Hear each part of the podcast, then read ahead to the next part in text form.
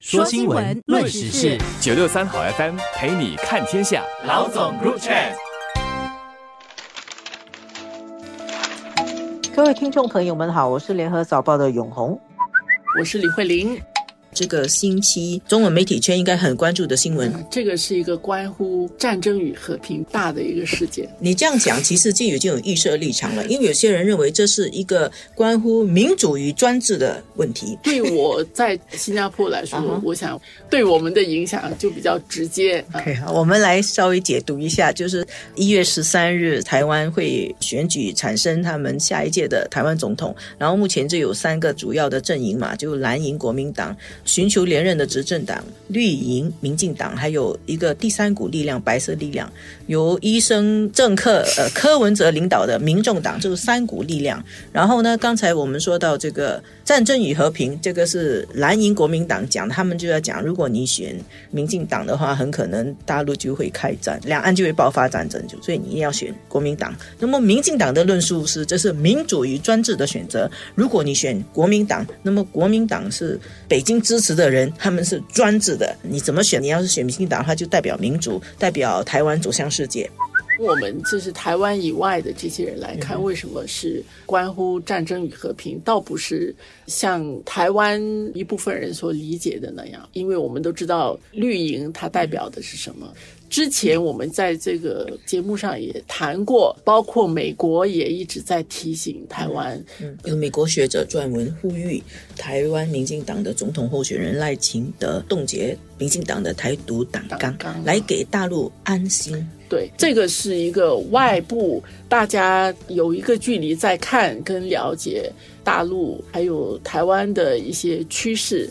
大家所发出的警惕、比较担忧的一些地方，所以我说这个战争与和平是从这个角度看的。如果台湾万一它真的是有，我们不知道，我们希望不会。如果它要更加的走向台独的路上，呃，大陆那边可能他就没有其他的选择。或者这样说，就是大陆对于民进党的候选人赖清德哈，已经公开点名批评，用的词都非常重了，说是什么赖清德加上他的副手下已经是毒上加毒。一般上认为，就是如果是赖清德上台的话，大陆的反应会很激烈，而且很快，没有观察期，不会说我再看看一下，你会不会听其言观其行？没有了，就是结论了。然后我们刚好在录音的时候就看到一个新闻，说台湾方面他们的国防部发了一个。个消息说，大陆发射了一颗卫星，经过了台湾的南部上空，在大气层之外啦，也可以是一个罗生门，对吗？我不知道，现在我们掌握的信息也不清楚，但是可以肯定的是，我觉得在看台湾的总统选举，越看越到高潮了嘛。其实最高潮不是那个投票的结果本身，其实是投票之前的。可能那两三天会发生什么样的事情？我们有过的经验是，投票之前的几个小时发生的，呃，当时候陈水扁的那个，就是他完全翻转一个他的结果嘛。中华民国国旗。嗯，所以现在我们都在等。如果他选票不是这么接近的话，他没有什么好说的。但是现在的那些民调是从距离很远到距离近，到现在越来越近。这个 expect 这个突发的事件越来越可能发生。在下一次录音的时候，我们就会知道他们选举的结果了。你觉得会吗？